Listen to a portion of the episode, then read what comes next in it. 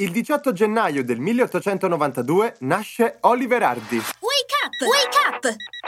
La tua sveglia quotidiana. Una storia, un avvenimento per farti iniziare la giornata con il piede giusto. Wake up!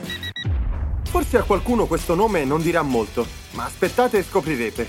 Grazie alla sua stazza, sin dal 1914, Oliver venne scritturato per ruoli da cattivo nelle comiche dell'epoca, utilizzando il nomignolo con cui gli amici lo chiamavano in privato, Babe.